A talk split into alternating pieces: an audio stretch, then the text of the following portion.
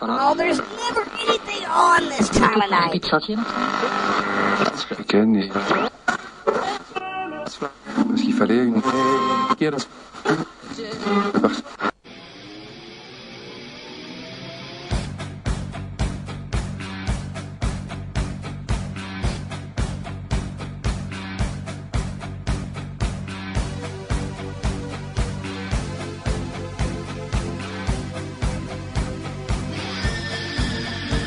Oh, you didn't know? It's me. It's me. It's that D O double G, the road dog, Jesse James. And you're listening on the SNS radio network. And if you ain't down with that, I got two words for you. Suck it. Hey, this is Badass Billy Gunn. My name is Armando Alejandro Estrada. Hey, it's Roto Animal. what a rush. Yo, monkeys, it's me, DDP, the king of bada bing, the master of the diamond cutter, the three-time, three-time, three-time world champion. And you, well, you monkey, stay tuned or you will feel bang. I am the genius full of glory and renown, Lanny Poffo. Well, what's up, all you stars and stars? This is Mariette. His Heartbreak Kid, Shawn Michaels, Mr. Hall of Fame, 2011, on SNS Radio Network. See ya, and I wouldn't want to be ya.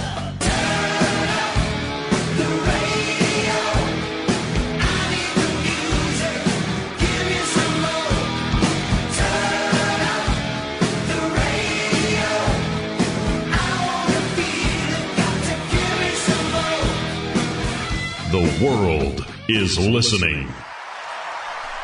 Welcome to the show that brings you all things nostalgia in the world of professional wrestling. It is now time to go beyond the bell.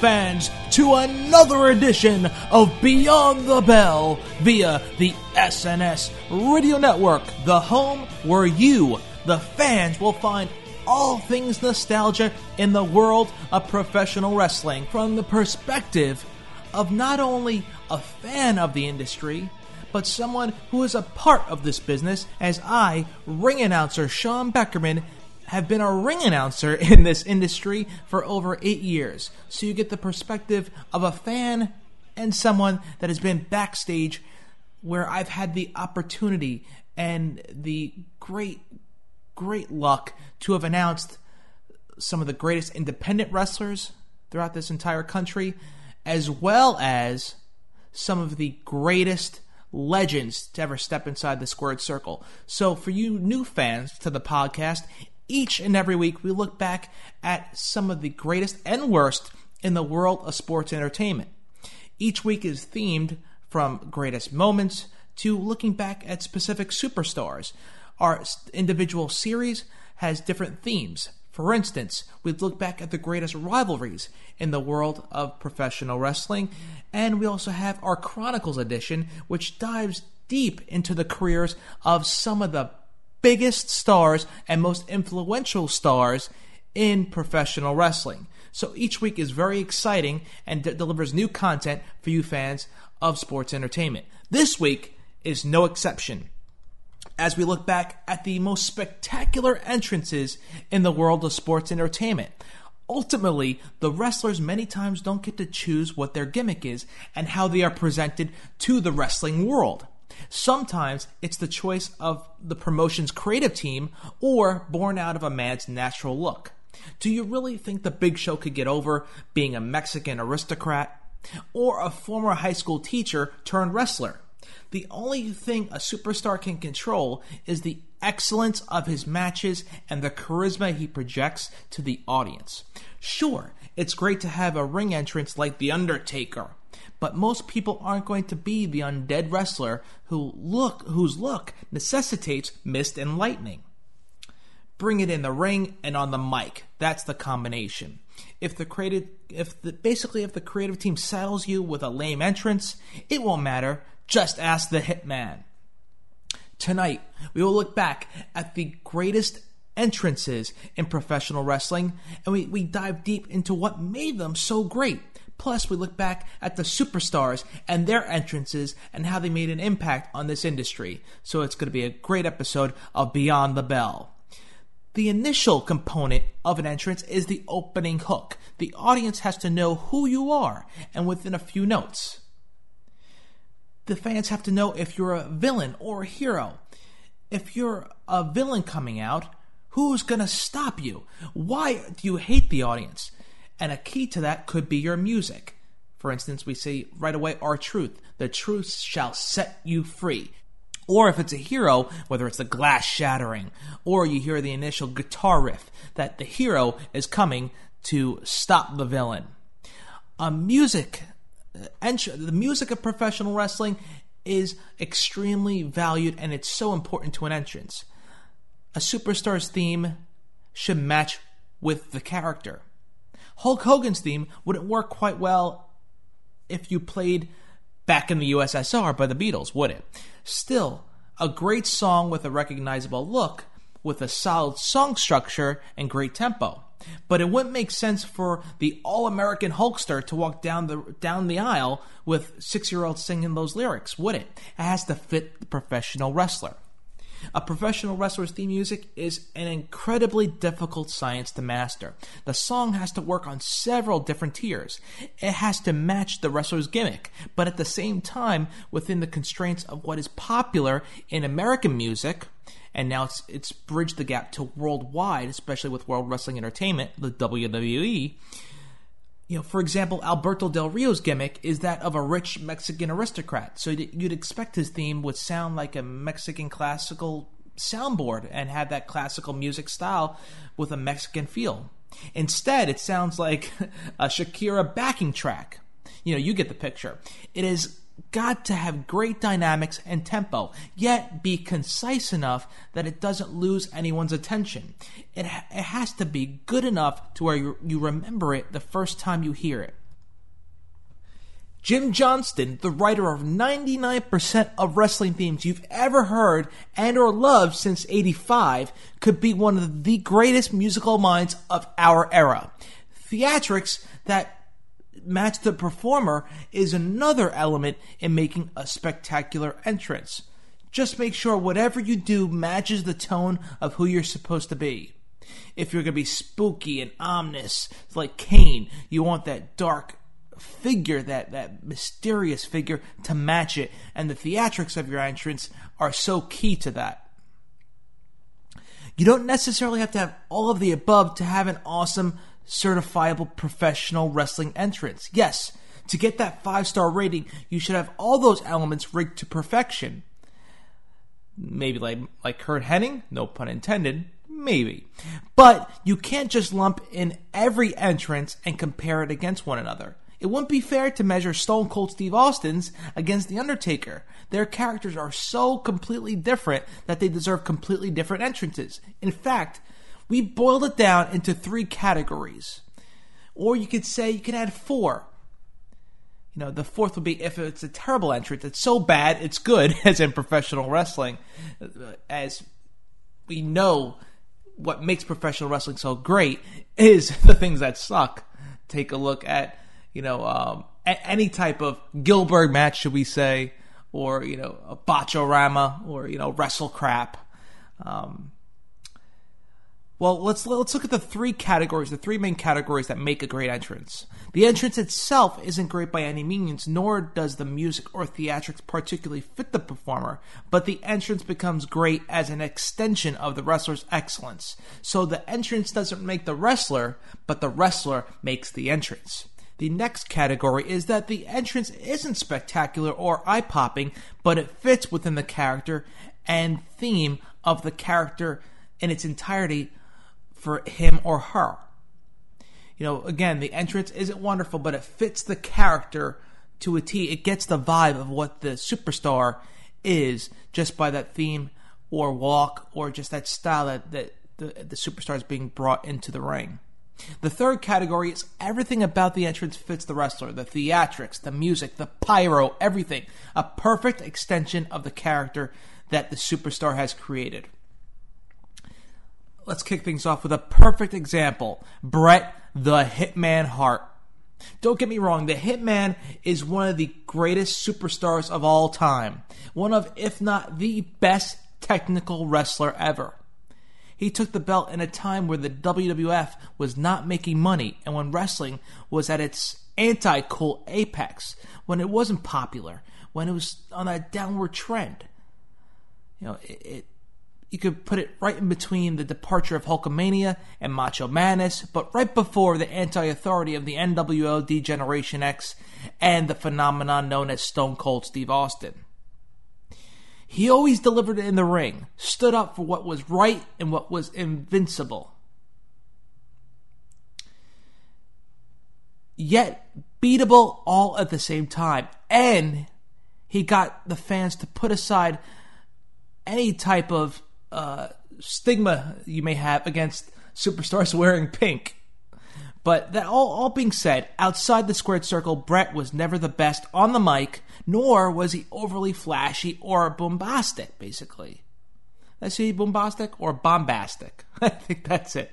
He didn't make uh, nonsensical promos or engage in theatrics like the Hulkster or Flair or all the rest. He looked like a nice guy. His entrance had pretty much nothing to do with his character, nor was it particularly or especially earth shattering. He came in in this strange 80s metal ripoff backing track. It sounded like a type of guitar loop you hear on a Nintendo video game while the while you wait for the computer or the computer's waiting for you to pick what character you want to fight with. You know, like in Street Fighter. But it had this nice little ring to it and it started to catch on. Bret marched down to the ring wearing these wraparound pink reflective sunglasses with a pink and black uh, studded jacket. He'd even give the glasses to a kid at ringside, which was the coolest part of his entrance because every kid dreamed of the hitman putting those glasses on you. Yeah, you weren't a fan unless you wanted to have those pink glasses. I was lucky enough one house show at MSG. You know, then he hit the ring and motioned to the crowd with those hands out to the sides. I still do it to this day. Drives people crazy like the Hitman. Putting nostalgia away, the entrance wasn't too spectacular, nor you could say possibly wasn't even that great. Aside from giving the glasses to a kid at ringside, there's nothing about the 80s metal ring theme and flashy attire that match with Bret's character. But then the bell sounded and Bret brought it. It didn't matter who he was fighting Bam Bam Bigelow, Curt Hennig, Owen Hart, Kevin Nash, Steve Austin, whomever. Bret made the match the best on the card. So when you look back at his entrance, you think it's awesome. The cheesy metal guitar riff loops into marching music. The pink and black looks less gaudy and more like something you want to wear. You still want to be the kid who gets the plastic sunglasses at ringside. That entrance has become great because of Bret's greatness in the ring. In a moment, Madison Square Garden will be electric. Here, here we go. Listen to this.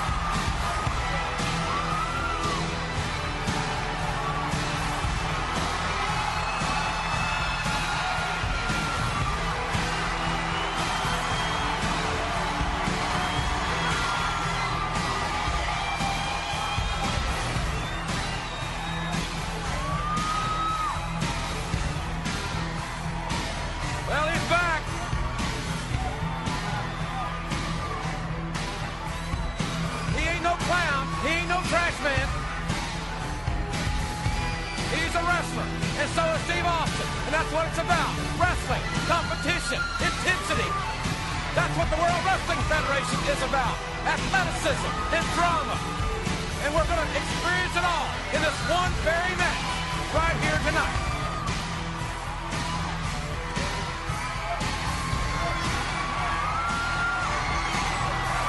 And again, ladies and gentlemen, the stakes very high for this matchup, notwithstanding the integrity. The People's Champion, The Rock. This might be, you could say, irrelevant or might be hearsay in certain situations in talking about the Great One in such, in such terms, but he had the great opening line to the theme of his People's Champion music. But ultimately, it's this strange, somewhat reject 80s metal guitar solo, which pretty which pretty much was led by a backing track as well. A couple lights go off. He walks straight into the ring with an intensity and does a short pose on the turnbuckle. People go absolutely crazy, but again, it's only because of The Rock's brilliance in every other facet of his game. If you smell what The Rock is cooking, those lines in the beginning part of his entrance sets the crowd on fire, and you know the people's champion has arrived. They, it started with an initial very bass filled theme, which was spawned off of the Nation of Domination theme and was remixed, and initially was Do You Smell What The Rock Is Cooking? And then it led to If You Smell What The Rock Is Cooking with the tongue roll, and The Rock made any entrance he had spectacular, whether it was being a part of the Nation, looking cocky, leading the group. Uh, which which was so powerful at the time. You won't see that type of group to this day uh, on, on this at this day and age. I'll admit that. But The Rock took charge, whether it was being the leader of the, of the nation or spawning off and becoming the people's champion. The lights flashing. The Rock initially just came up. I like the initial entrance when The Rock stood on the middle rope and just would lift his head up and smell the crowd. Didn't raise his arms up, just stood there. It was so different because he used to wrestlers either a crawling in or eh, crawling, getting inside the ring and posing on all four turnbuckles, a la Steve Austin, you know, or putting the arms up in the air. You never saw someone stay outside the ring, go on the second rope, and then just take in the crowd. As you can't see this, but I'm lifting my head, smelling the crowd. The Rock was great at it. Then he changed it up and he added the the the one arm up straight up in the air, which was usually led from his championship days when he won a title. He would hold that that belt straight up in the air as he's smelling the crowd and getting that sense and taking in the people chanting the great one's name. The Rock had a great entrance, but not because the entrance itself was great, but the people's champion, the great one, made the entrance great. Ladies and gentlemen, please welcome the host of WrestleMania 27.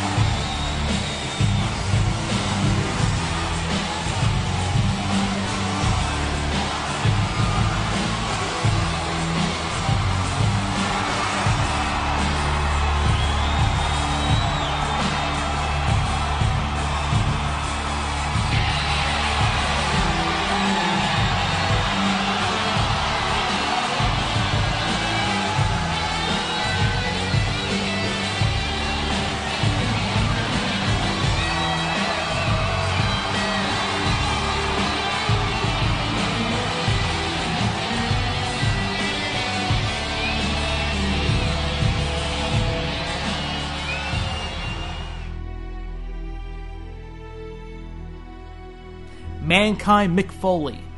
Excellent theme music. Crunchy 90s blues metal with car crashing sounds. It's fun and somewhat brutal all at the same time. It's Mick. But ultimately, Foley just stumbled down to the ring and raised his fist to the crowd. Not exactly what you'd expect from a hardcore legend, but Mick made it work.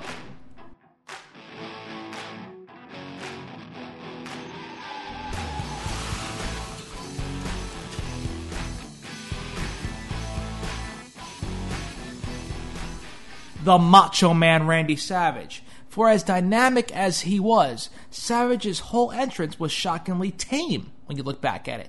He sprint he usually sprinted down the aisle or bounced around like a maniac that the Macho Man was.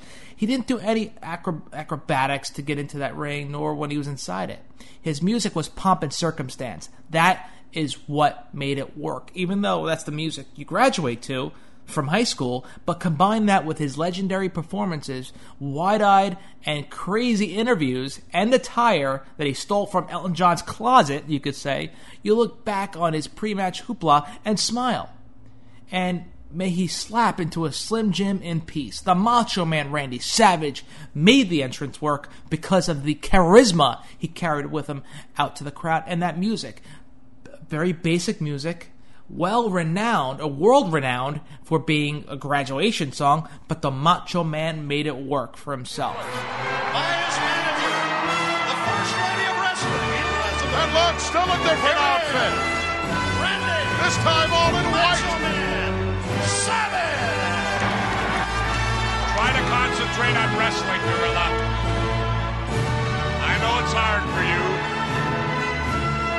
Elizabeth, in fact, lovelier than the last three times we've seen her, as this is the fourth time the Macho Man has come down that ramp. And they're still on their feet, these 20,000 plus here in Atlantic City, as this is a happening the entire world watching.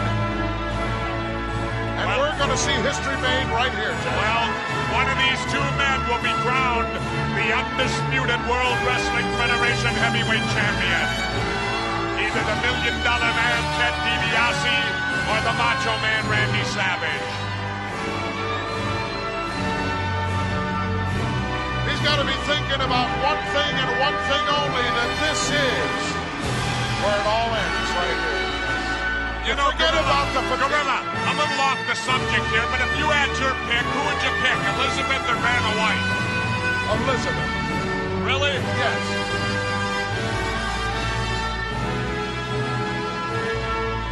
They're still on their feet here cheering on. I'm afraid I'd have to pick Vanna because you're Elizabeth. No, Elizabeth, you'd have to fight Macho Man for. Oh, I thought you just meant as, as a beautiful person. I did. Oh.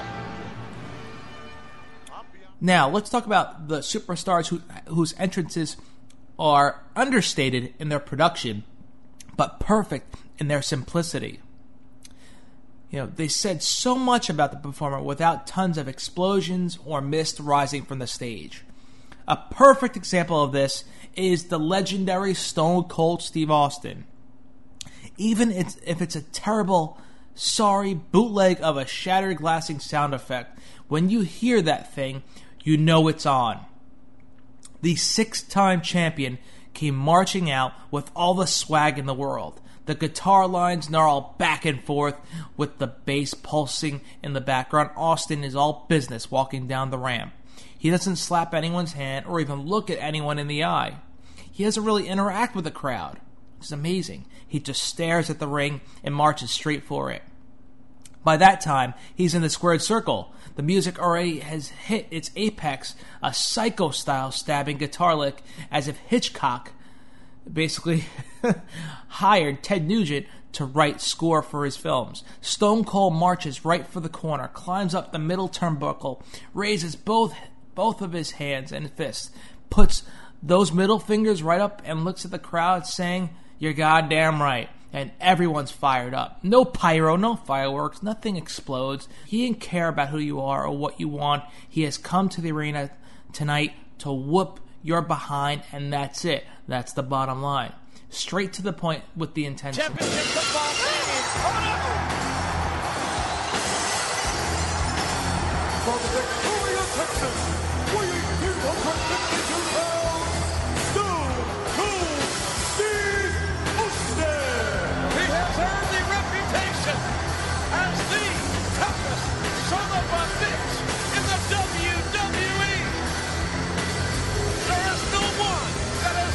ever their boots any more intense, any more with a will to win than Stone Cold Steve Austin. Oh, he's a rattlesnake, all right. He is one tough SOB. The pride of Edna, Texas. Raised a country boy down in Texas. Grew up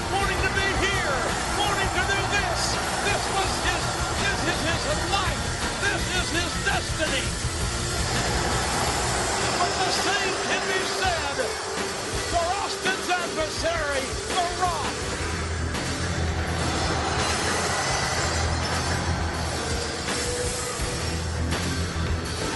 You can make a good point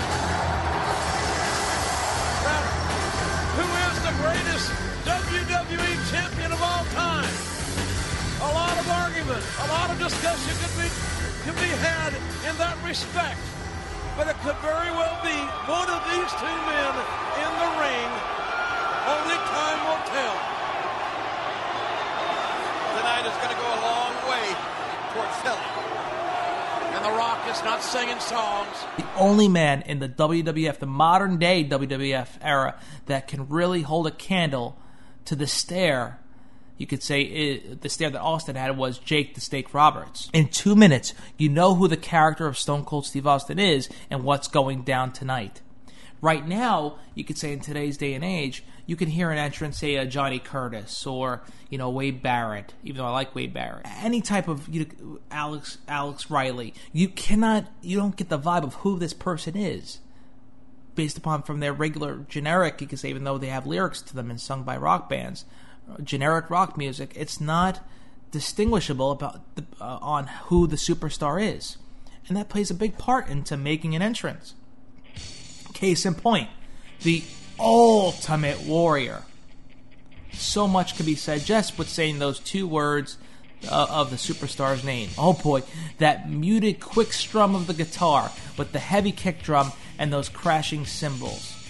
The lights flicker, and all of a sudden, this completely roided out, you could say coked up comic book character of a human comes sprinting to the ring. He jumps on the apron and shakes the rope so violently that that you don't know if he's going to rip them straight off their hooks. You don't know if whether he's going to throw a punch or through his opponent's chest or just keep on running laps around the arena or maybe both at the same time. One of the most underrated entrances of all time. He was blown up before he got to the got to the ring, but his entrance was the definition of electricity. The fans went nuts and they went crazy when it came down to the ring. Case in point, in SummerSlam when he surprised everybody to answer the Honky Tonk Man's challenge for the Intercontinental title. The open challenge by the by HTM was answered by the Ultimate Warrior. The riff of that sound was nuts. The, under, the Warrior came out and defeated the Honky Tonk Man before his music even ended. And the electricity was so great, and it was because of the entrance the Warrior built. Would the Warrior be as popular if he just came strutting down to the ring and didn't sprint? Kind of like how he did in WCW. Didn't work, did it?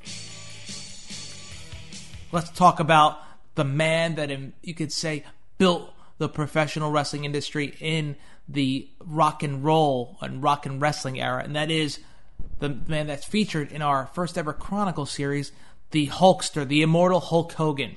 At its root, it's just the music, the slow shirt ripping and some pointing, but the music is real American. The shirt ripping is iconic, and the pointing gives any fan you get, that truly loves this business goosebumps. In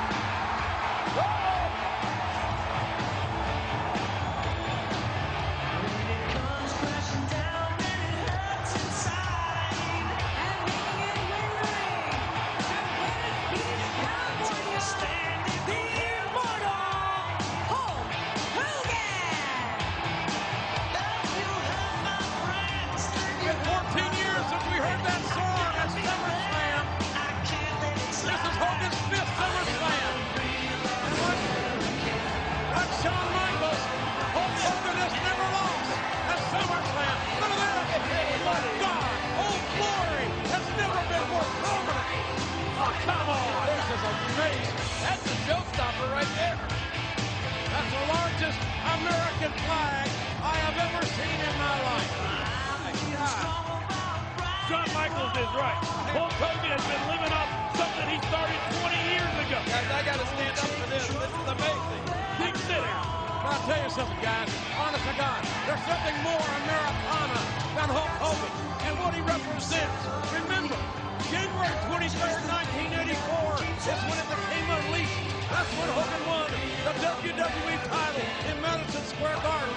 And that's the day the Hulkamania started running wild.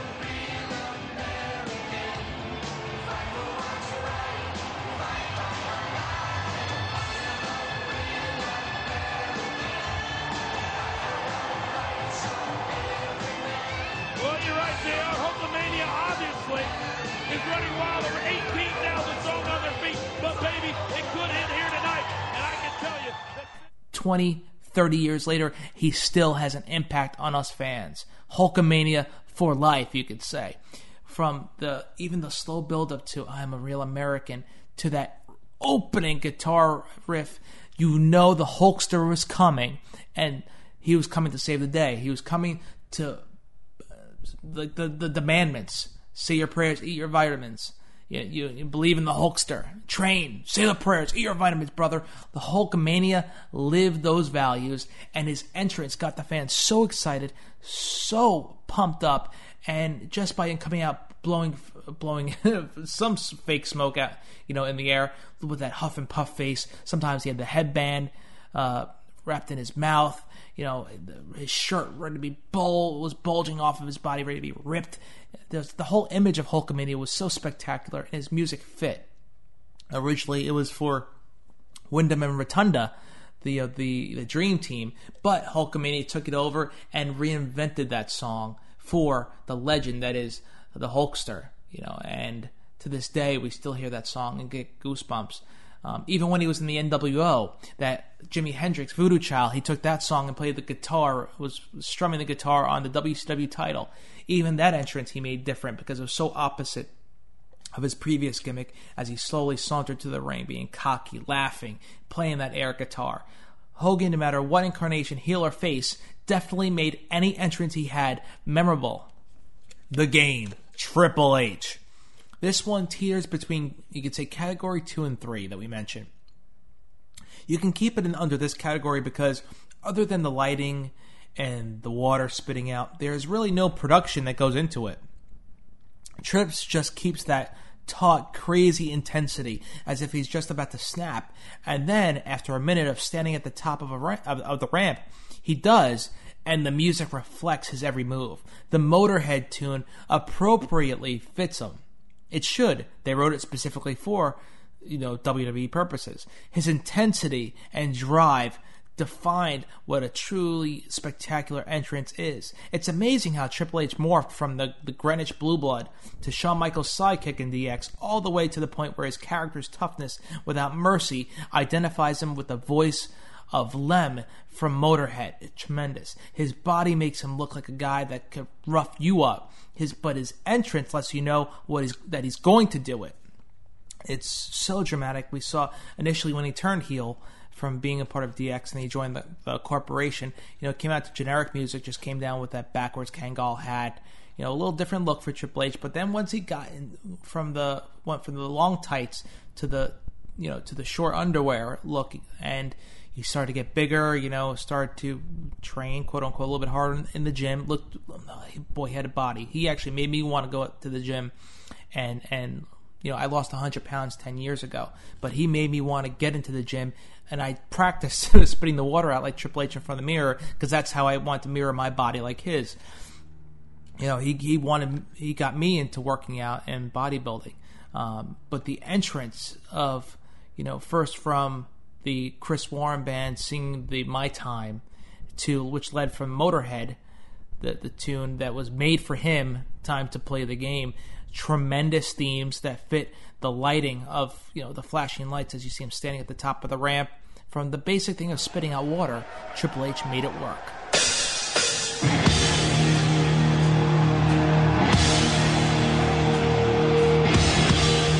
To play the game.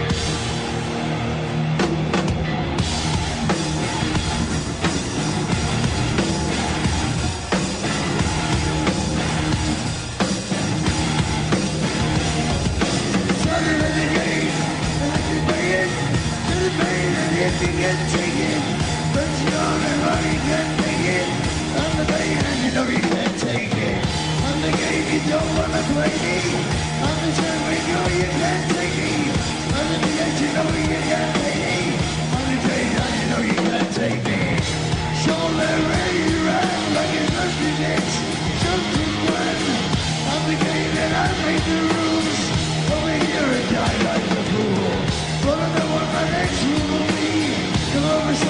psycho, why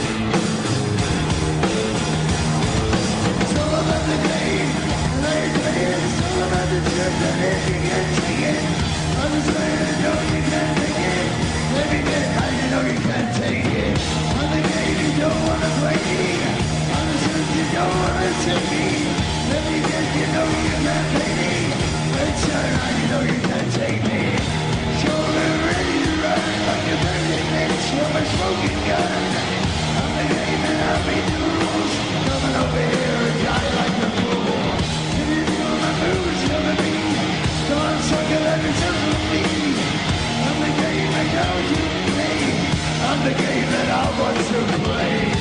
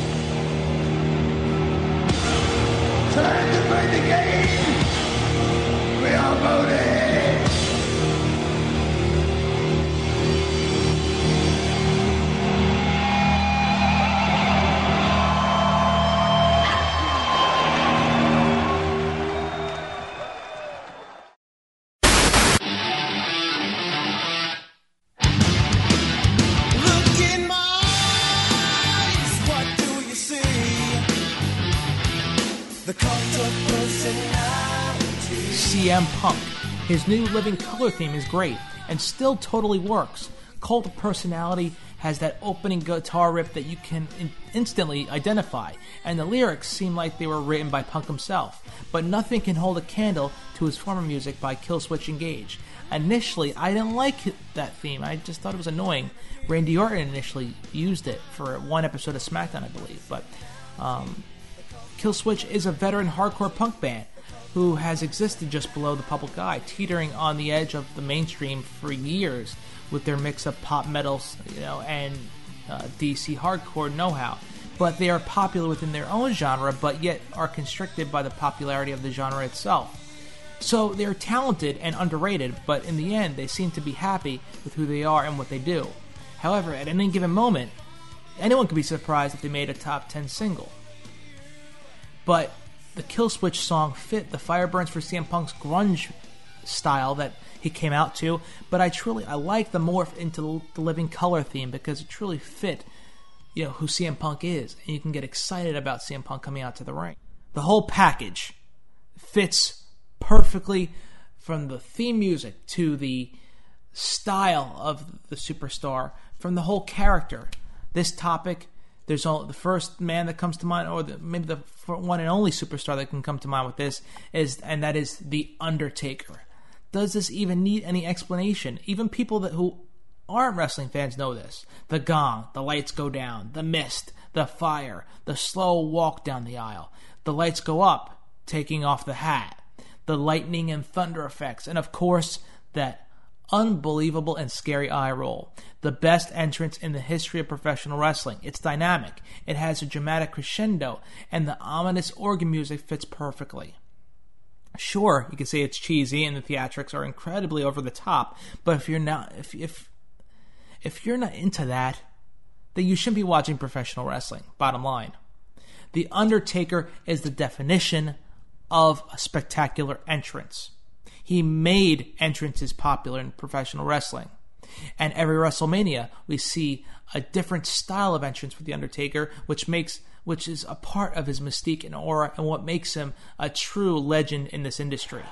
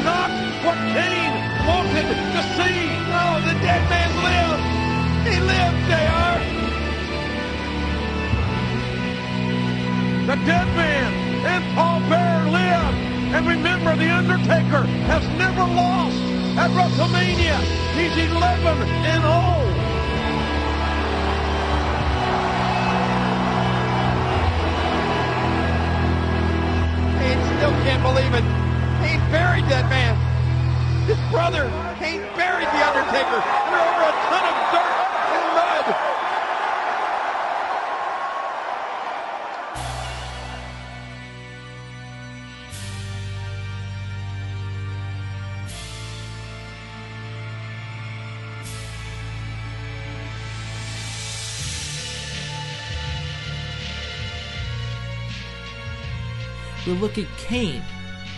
This gets some demerits, you could say, because it echoes the Undertaker's sentiments, but you know, is excusable seeing as their characters are so closely related to one another. On the other hand, Kane gets points here for the production of it all. You know, the exploding fire and the red lighting.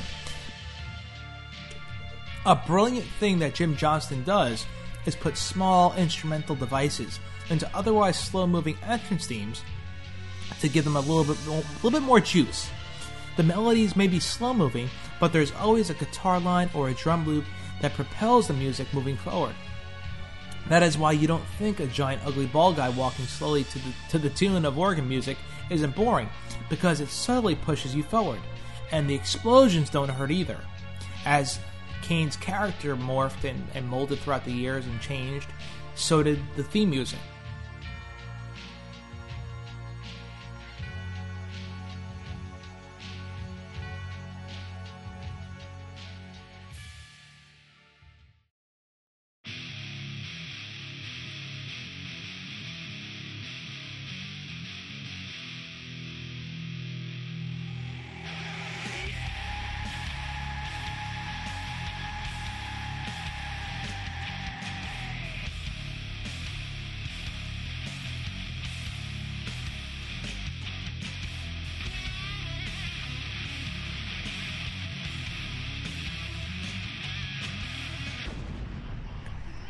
The animal Batista. Batista's entrance may be the only reason why it's acceptable for the band Saliva to exist, but Batista made this entrance work. From you know the initial guitar riff of Batista's song to him coming out to the explosion to that power to that energy and then him with that machine gun maneuver was made so spectacular because it got you excited as the pyrotechnics went off. I'm doing the guitar mode the um the the um machine gun motion right now. You guys, thank goodness you can't see it because it looks pretty pathetic. But Batista made it work, and then also recently, at the uh, towards the latter portion of his career, when he when he became heel. Um, with his last feud with John Cena, which I have stated before is, I believe, was the best work of his entire career. You know, him coming out to the same music still made it work by by even by basically being the charismatic person that he is, uh, without doing the mo- uh, the machine gun riff or movements, and without you know, having the high energy, just coming out very slowly and methodically walking and looking at the crowd in an arrogant look. Or calling for the lights to go out and just having the spotlight on him. Batista made it work, heel or babyface. When we're talking about theatrics and spectacular entrances, we have to include the artist formerly, formerly known as, well, maybe he is now formally, or is he in the former? If he still wants to be called that, I don't know. You tell me. But the man is known as Gold Dust, the forgotten gem of wrestling entrances. Genuinely one of the most unique bits of theatrics and production anyone anyone that's a fan of this industry has ever seen after the camera was set to the letterbox view. How many times do they just uh, do they adjust the picture filter for a wrestler? Gold confetti or pyro streamed down from the rafters. Then the music hit, an absolutely perplexing mix of low rent porn, you know, Cirque du Soleil, and Phil Collins mixed together. On an aside, I really loved how in the mid 90s Vince McMahon wasn't afraid to play up against America's general homophobia feelings to make someone a bad guy. Goldust came down to the ring in these bizarre cat suits, and in most matches would massage the wrestler he was facing, sometimes even kissing or licking his opponents after they'd been knocked out. Of course, the crowds hated him with a passion. Note to wrestlers today if you really want to get over with the crowd and create a response, just, you know, try to you know, come on to your opponent, maybe? I don't know. Maybe it won't work now because it's been done. But uh, Dustin Rhodes, Dustin Runnels, made the Goldust character work from his facial expressions to the lighting to the pyrotechnics. You know, I truly like when Goldust came out with his robe. I know when Ric Flair came in, Goldust stopped wearing the robe and he just came out with the wig. But him, when he initially debuted and you saw him come out with that wig, and you were wondering, did did Dustin really grow long hair since we saw him in WCW? Then when he pulled that wig off for the reveal, it was so shocking. But no one will ever forget when he debuted those black ears of Goldust, which made him look like an alien. Uh-oh.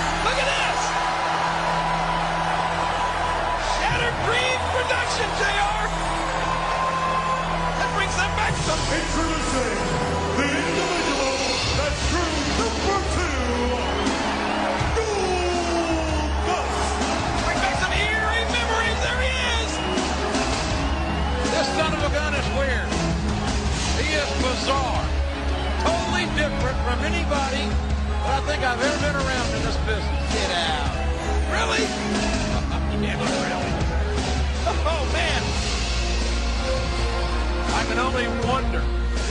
I can only shudder to think what this man has been doing since leaving the World Wrestling Federation quite some time ago. And man, what a way to re-enter this. The WWF, what a way to re-enter competition here. Entering the Royal Rumble. That's one big step. 11, uh, 11 Oscar-winning performance tonight. Starting out with Rikishi. Well, you know, capping it off by eliminating all 29 other WWF superstars. He'd love to get his hand around that little gold man. The Oscar. Oh, that little gold man. He's still got the moves, JR. Well, he's he can be described in a lot of ways, but unique, perhaps is the most. Hey, look at that! Look, look, look around! I can think of. How does he do this? Oh, yeah. Rikishi must be thinking, what in Samoa's name am I about to encounter here? And look at Goldust. And Goldust has to be looking at Rikishi's butt and thinking, Lord, I hope I don't encounter that. Oh, I don't know, you know. Goldust a little. Another entrance that was legendary in professional wrestling came from the mysterious Gangrel. Just because, you know, you're a, a mid carder doesn't mean you can't have a spectacular entrance. Gangrel always came down to the ring wearing th- these weird Seinfeld ass puffy shirts. He wrestled with them in every match. One of the very few wrestlers not to go shirtless. But after a few years of following his debut, it accidentally got ripped off in the ring, revealing a huge little belly. He was exposed for what he was. Uh, Semi talented, you could say overweight professional wrestler who masqueraded as a vampire. But what an entrance it was. Gangrel made it work. He you could say he was marginally successful, but he was a decent wrestler inside the ring. But his entrance, which was produced by WWE, made him even more spectacular, made him look like a superstar. He could be an independent worker, look like an independent, regular independent wrestler that just came close to making it, but in the WWE with that entrance made it work. Him coming out from the ground as he came up slowly onto the ramp of the Titantron, holding that flask or you know that cauldron of blood, you know, as he's smiling with those fangs sticking out. And the fire was wrapped around that ring as he came right through that ring, basically showing he came from hell. You know, was so spooky looking. And then when you added Edge and Christian with him, you know, the Brothers of Blood added even more of an effect. These two long haired brothers standing side by side with Gangrel in the middle. What an image that the Brood was. And it was one of the greatest entrances of all time. The entrance theme was great, still used sometimes in the NHL today for the New Jersey Devils, but Gangrel made it work, so did Edge and Christian. You think you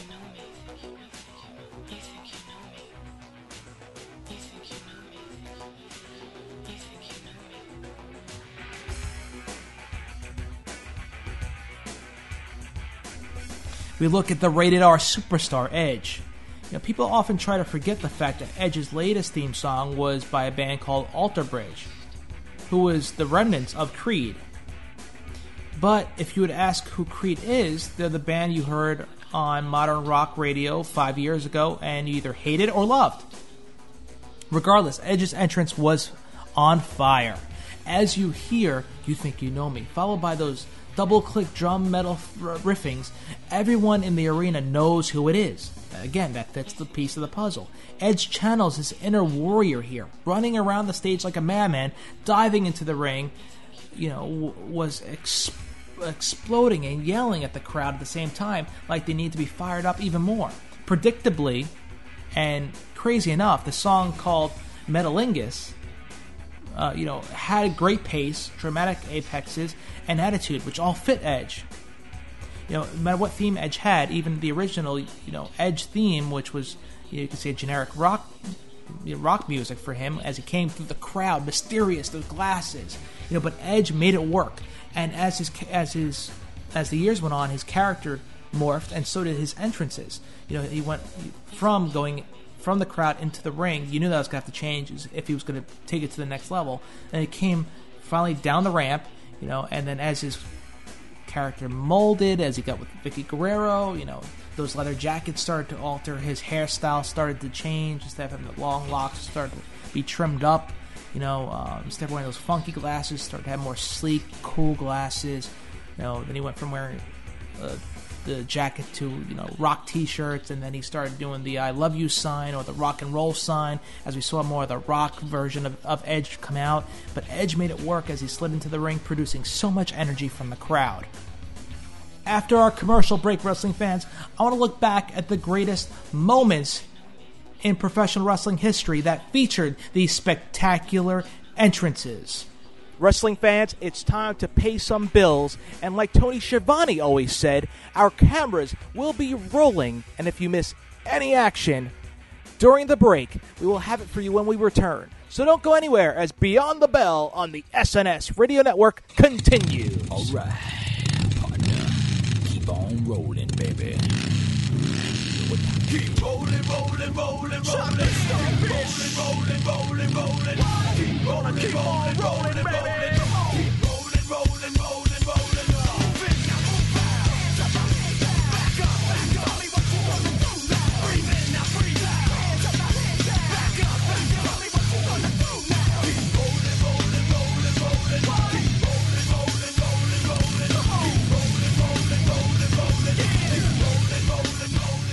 Promotional consideration paid for by the following.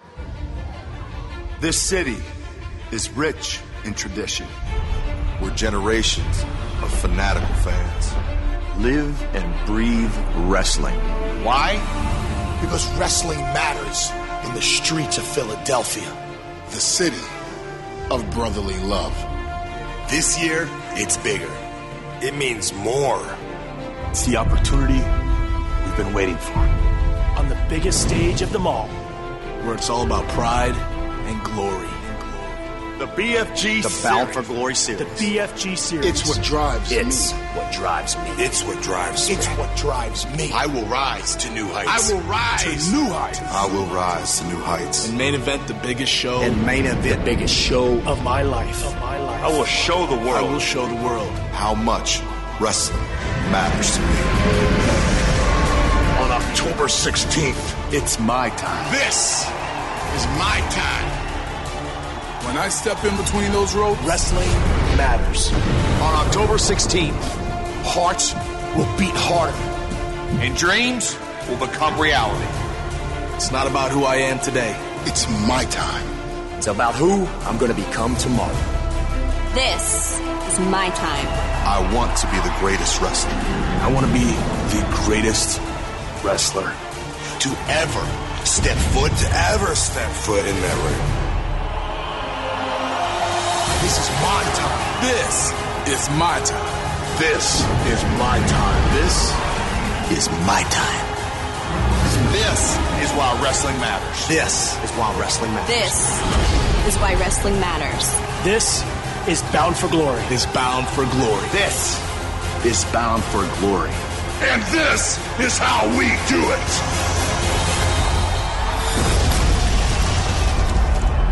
You know, in the world of pro wrestling radio, there's always someone out there who will always try to get under your skin. I want to really drive Andy to the point where he wants to choke me out.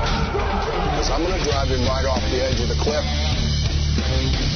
They'll always try, but in the end, it always comes down to the truth. That moment when uh, Silent Rage blows the gasket, this match is over. You know, I'm really just a nice guy at heart. But. Don't piss me off, okay? I mean, come on. The truth is going to hurt someone. Catch your weekly search for the truth right here on the Pro Wrestling Rewind every Wednesday night, 9 o'clock Eastern, exclusively on the SNS Radio Network.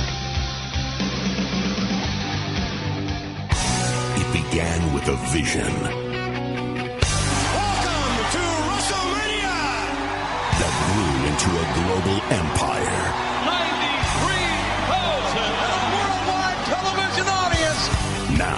In 2012, it all begins again. It will be the channel.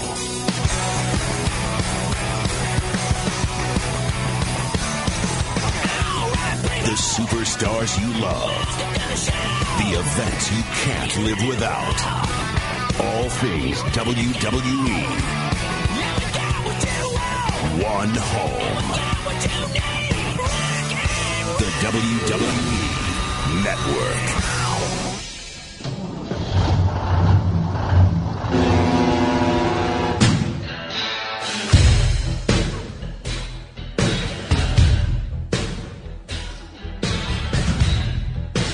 Big Daddy Cool Diesel. You're listening on the SNS Radio Network.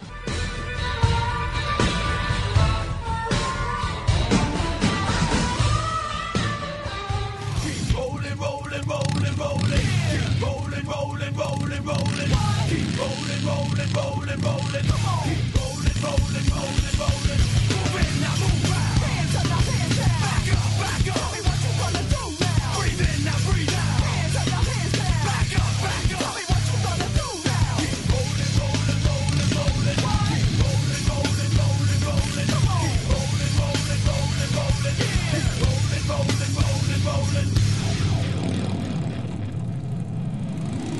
Welcome back, wrestling fans. We are looking back at the most spectacular entrances in professional wrestling history. We look back at what makes an entrance so great and had a few examples of the superstars that had great entrances. Now let's look back at the moments in professional wrestling history that we saw such great individual entrances from our favorite superstars. We'll start off with Hulk Hogan versus Sting. It was a dream match that everyone had waited for. The NWO's reign of terror over WCW forced Sting into exile. Sting would eventually return from the shadows, a changed man, ready to take on NWO leader Hollywood Hogan, with Michael Buffer doing the announcing honors, one of my mentors, along with the Fink Howard Finkel. Hogan made his way down to the ring with Jimi Hendrix's Voodoo Child as his theme. This was followed by Sting, who made one of the most epic entrances ever seen in WCW. All right. Here we go. And now, ladies and gentlemen, the challenger.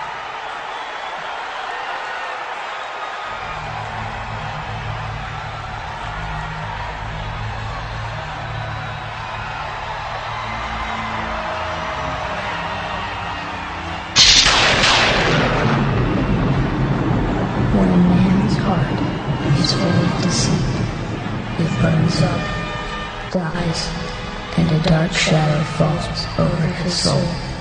From the ashes of a once great man is risen curse, a wrong that must be righted. We look to the skies for a vindicator, someone to strike fear into the black hearts of the same man who created him. The battle between good and evil has begun.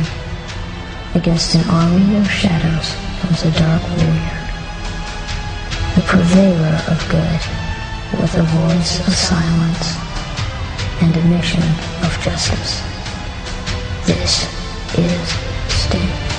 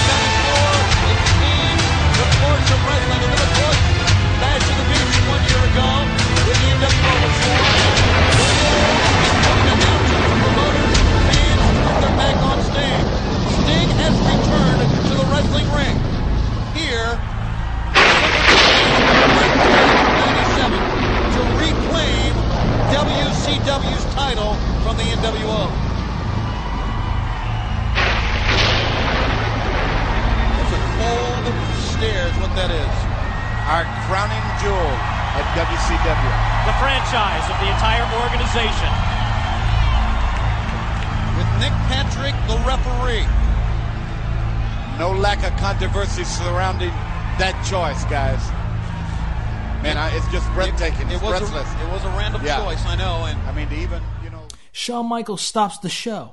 If you remember this time in professional wrestling history, when Shawn Michaels was, or you could say this was the start of him becoming Mr. WrestleMania. Would we expect anything less from the Heartbreak Kid, the showstopper, Mr. WrestleMania? Shawn Michaels is famous for going all out anytime he steps in the ring. This time, he took it to the heavens at WrestleMania 12. HBK definitely knows how to make an entrance. At WrestleMania 12, we saw him fly from the sky, basically from the top of the arena, as he basically propelled, you know, on uh, basically on a it looked like a ski lift as he was pro- projected from the rafters on a skyline all the way down into the fans, into the crowd at WrestleMania 12, as the fans went nuts.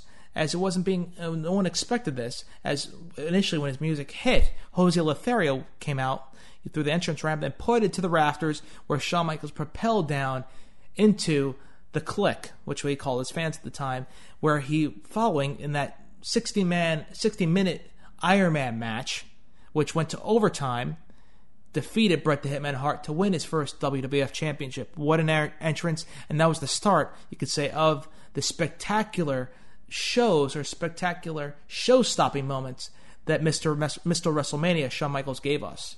Can bet he was watching the match with Vader And earlier now, on. ladies and gentlemen, this contest is the special Iron Man match for the World Wrestling Federation Championship.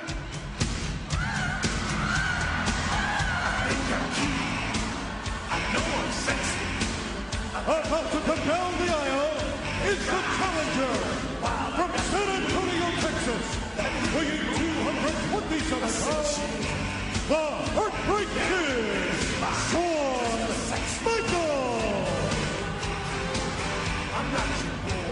And Jose Lothario, ladies and gentlemen. Shawn Michaels' mentor on his way to the third circle. Wait a minute, McMahon. He's not. That's just Jose Lothario. Shawn Michaels must have chickened out. What? What I tell you? Then stop the music. There's no Shawn Michaels. What's going on? Something's not right here. Shawn Michaels has left the building. I guess Jose is going to take his place. Wait a minute, he's climbing the rope. What? What's he doing? He's pointing up to the heavens.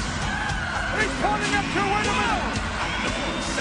That's a hundred feet in the air. Is that who we think it is? It's. There's only one. I think it's Shawn Michaels.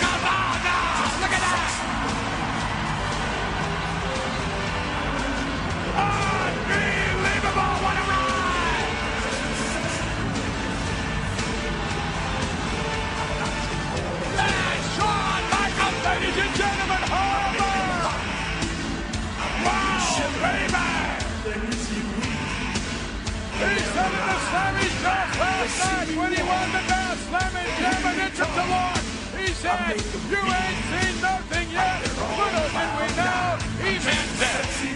And look, he landed right in the middle of his flick, McMahon. He could have landed anywhere. And it's capacity crowd. And he would have landed. It is flat.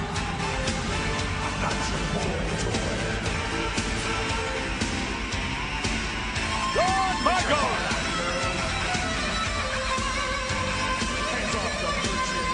Here he comes.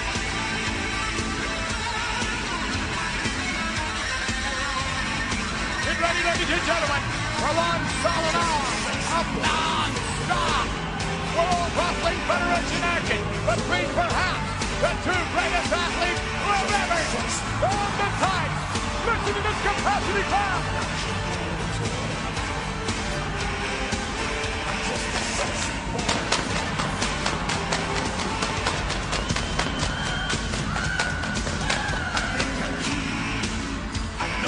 Shawn Michaels with a boyhood dream come true. Or will Bret the Hitman Hart the excellence of execution. Up and down. Be the winner of the first ever Iron Man matchup. And we won't know for over an hour. I'm just a sex. Shawn Michaels.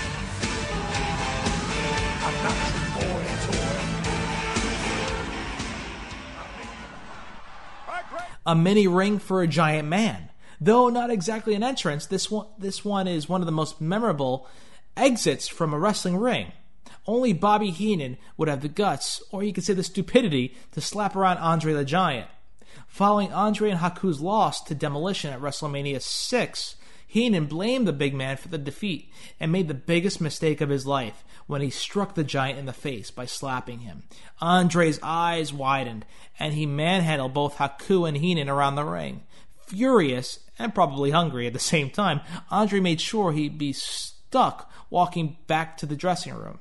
He made sure he wouldn't be stuck, I should say, throwing Haku and Heenan out of the aisle cart much to the delight of 67,000 fans at the Skydome that night, including Edge, Andre rode back alone. Clearly, there was never enough room for anyone with Andre in a ring cart.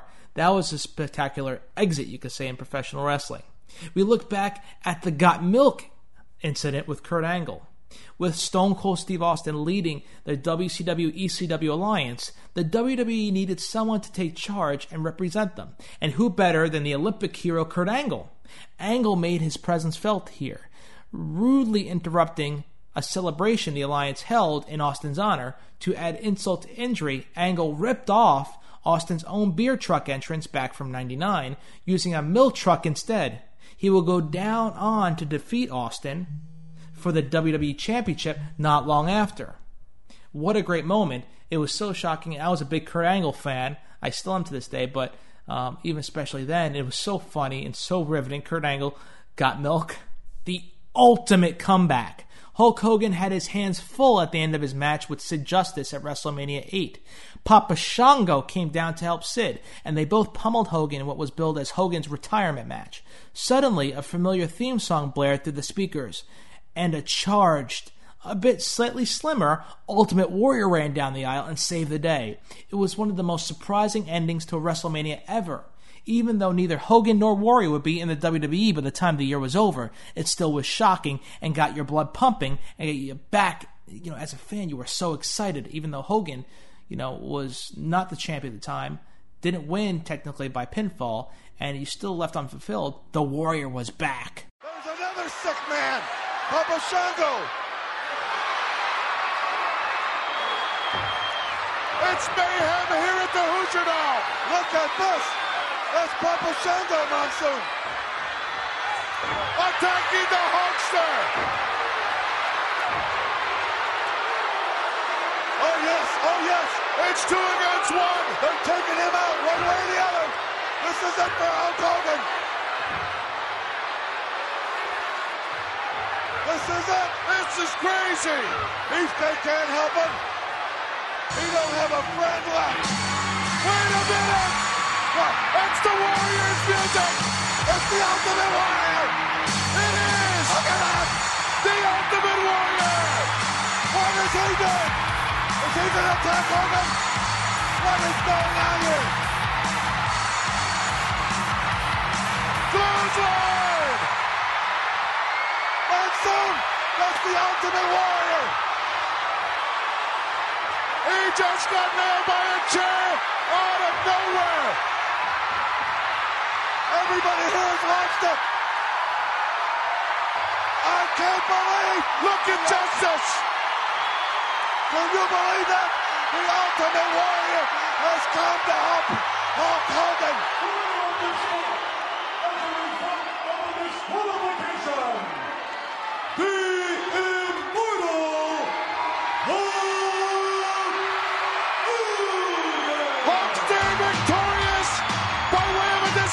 Disqualification by the interjection by Papa Shango. But where did the Warrior come from? Can you answer me that? He came out of nowhere. What a WrestleMania! They'll be talking about this WrestleMania for years and years to come.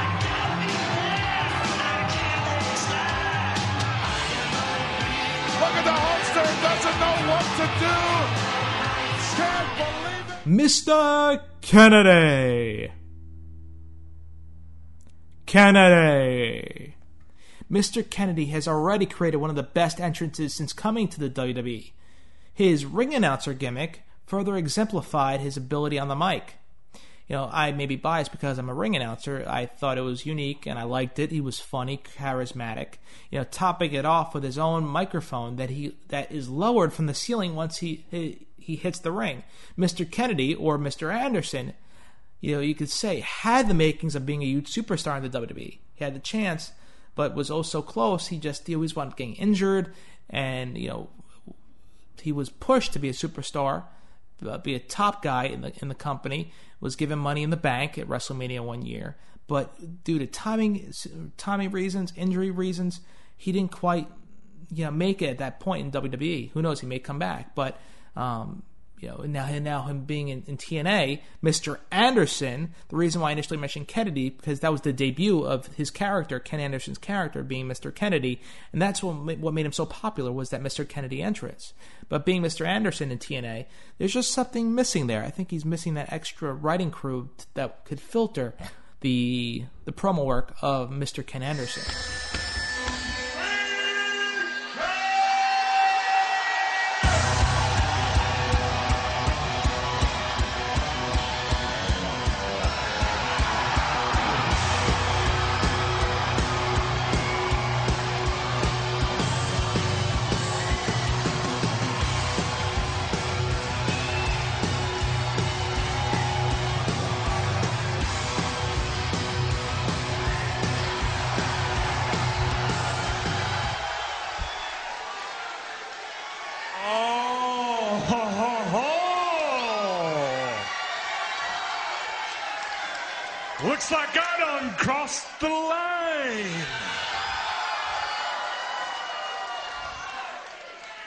Know, folks, I um, I've read your Twitters, your Facebooks, your emails. I know you people missed me. And quite frankly, I missed myself. And this, this, this next little part is something for the history books, something for, for VHS, for DVD, for Blu-ray, for freaking YouTube.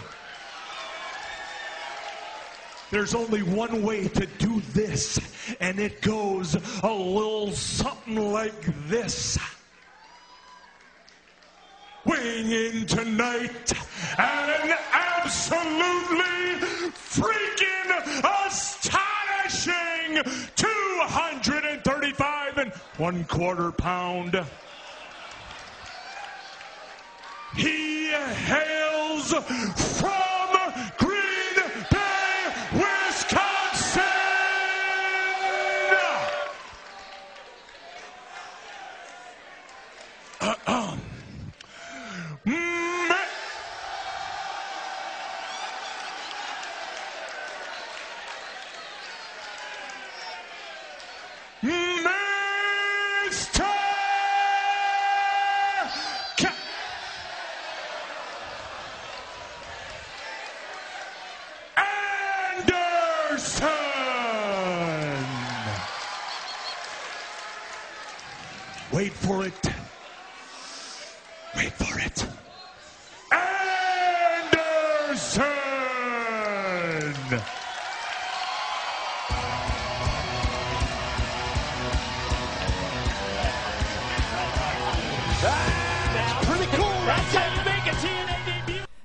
Us Y2J. For weeks, the WWE the WWE aired cryptic promos during Raw that hinted at something big.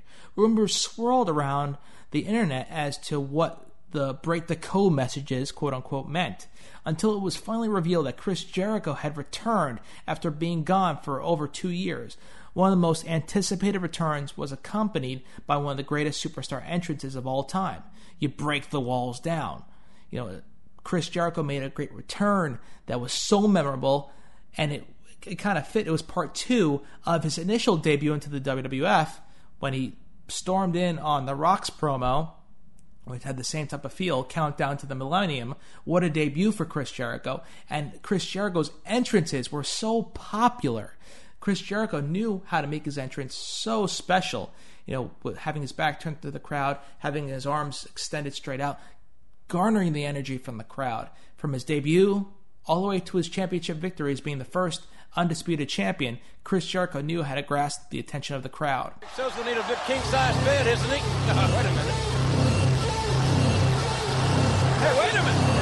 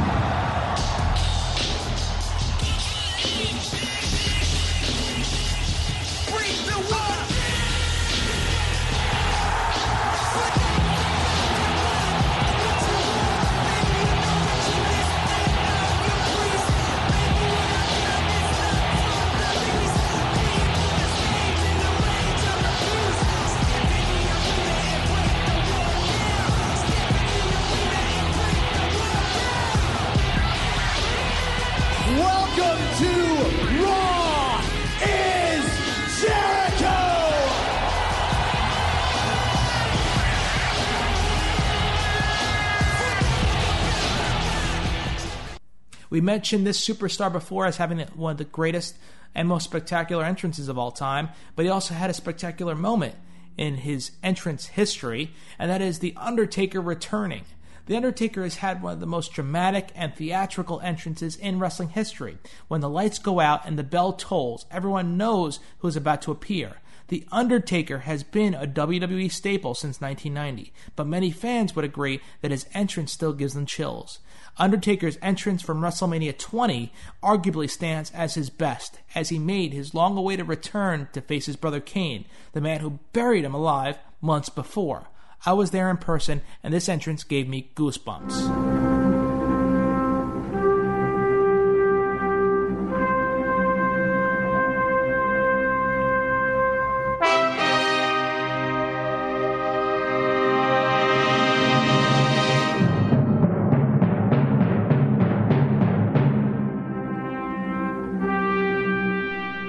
Nature Boy Ric Flair making his way down the aisle via helicopter at the Great American Bash.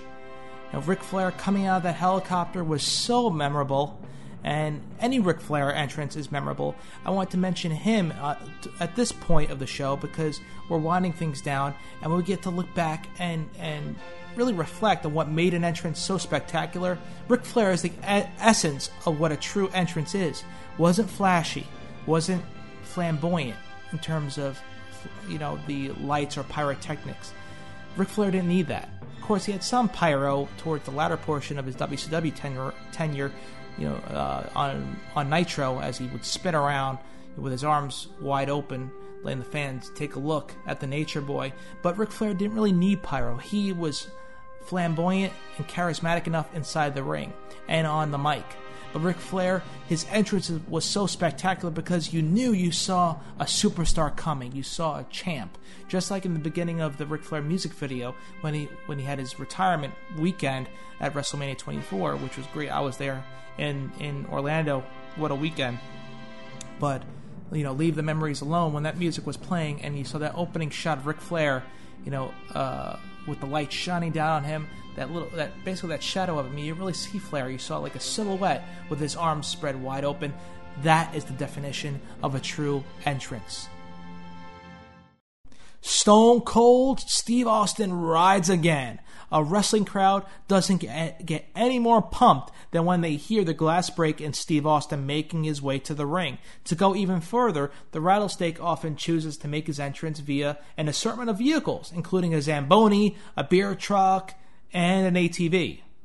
Stone Cold knew how to get the crowd going, even off his feet, using a vehicle. And any of those entrances can be memorable.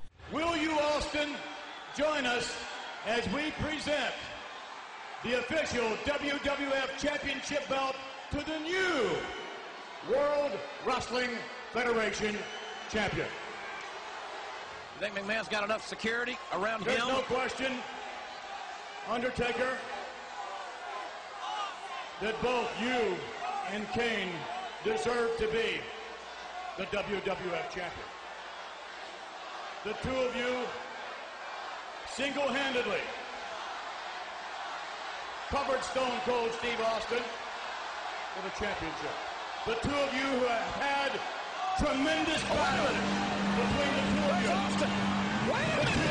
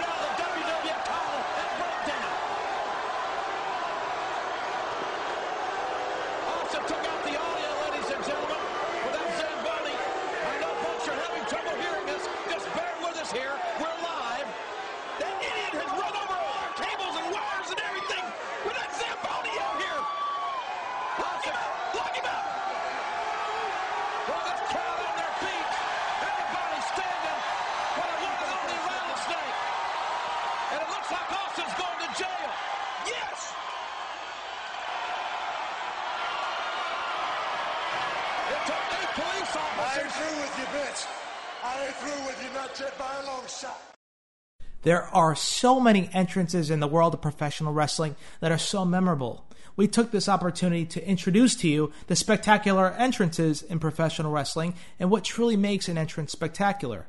We're going to have another part of this series in the months coming up for the Beyond the Bell, where we'll look back at the other superstars that made an impact via their entrances in the world of professional wrestling and why they were so spectacular in a sense. So this was a great initial edition for our spectacular entrances series. So going to have another part where we talk more about the other superstars that made an impact to us as fans as they strut their way down the aisle, and we truly got a grasp on what made them so popular and what made us remember their entrances so well.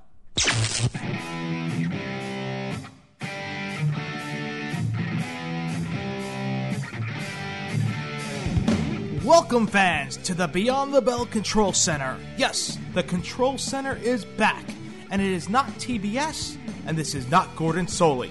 Just your ring announcer, Sean Beckerman, bringing you the programming for the month of September on Beyond the Bell via the SNS Radio Network.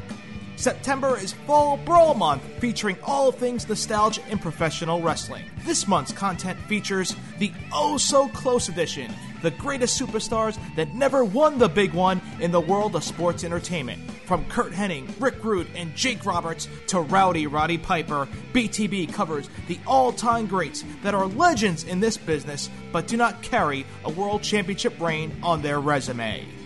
This month features the highly anticipated Epic Encounters edition that covers just one feud, perhaps the rivalry that shaped professional wrestling forever. Heartbreak and Hatred, the Bret Hart and Shawn Michaels story. WWE will be releasing their version of this classic rivalry on DVD next month, but you can hear it first from a fan's perspective during that controversial era. We will follow the careers of Bret and Shawn, featuring old school audio from their tag team days to their championship victories. Hear the behind the scenes story of the Montreal Screwjob from both sides the Hitman and the Heartbreak Kid. Volume 6 will truly be epic. Wrestling fans, get ready to look back at the most spectacular entrances in professional wrestling. From the arena lighting to entrance music, BTB breaks down what truly makes a memorable entrance. We also relive some of the greatest entrances in the history of sports entertainment, so get ready to strut down the aisle with the greatest entrances in professional wrestling. This month also features the debut of two new series for Beyond the Bell. The first will run wild on you as BTB debuts the Hulkamania Chronicles. We look back at the illustrious career of the pro wrestling icon and how he came to be the immortal one. This month features the early days of Terry Bollea and the beginning of Hulk Hogan. Listen to audio from the Hulk Still Rules DVD and the A&E biography of the Hulkster. So remember to say your prayers and eat your vitamins for the debut of the Hulkamania Chronicles. Also, pro wrestling students, class is in. It is time to enroll in WCW 101, the history of World Championship Wrestling. BTB will cover the illustrious history of WCW from the NWA to the dying days of the promotion. This month we will open up our textbooks to Chapter 1, the beginning of the Alliance. So make sure you take good notes as we kick off the WCW 101 course on Beyond the Bell. So, wrestling fans, buckle up for the Fall Brawl Month at Beyond the Bell on the SNS Radio Network. Get ready to rewind and relive the greatest and worst in the world of professional wrestling. For the Beyond the Bell Control Center, this is ring announcer Sean Beckerman signing off, and we'll see you at the matches. It's go time!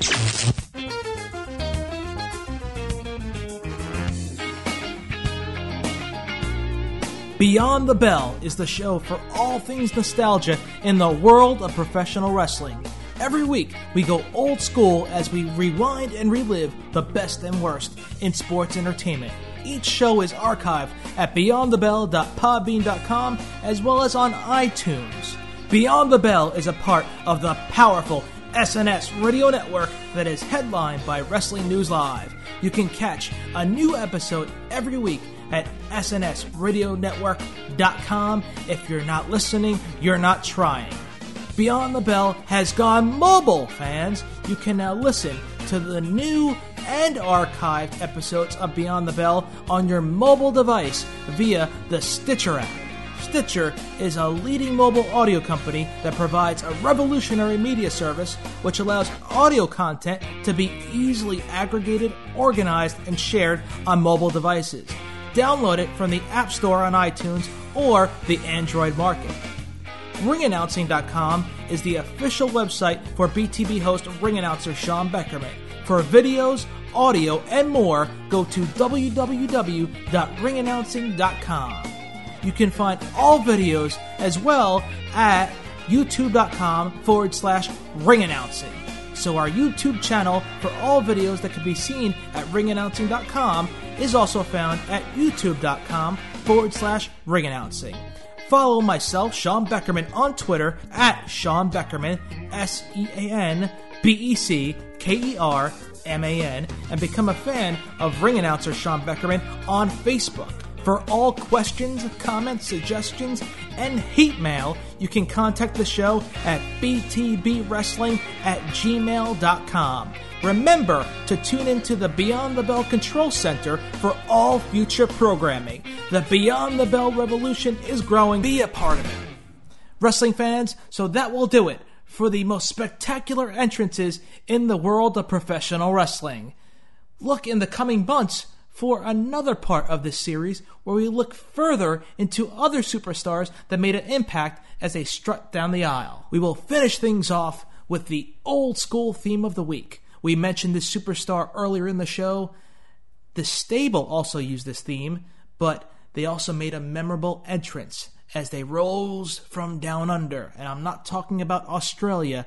The you could say they rose from the gates of hell as they came through that ring of fire. Not talking about Johnny Cash.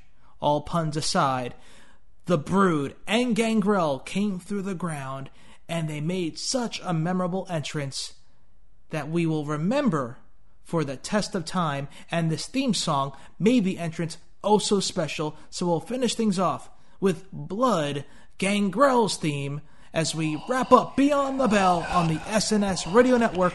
We'll see you next week as we rewind and relive the greatest and worst in the world of professional wrestling. See you, fans, at the matches.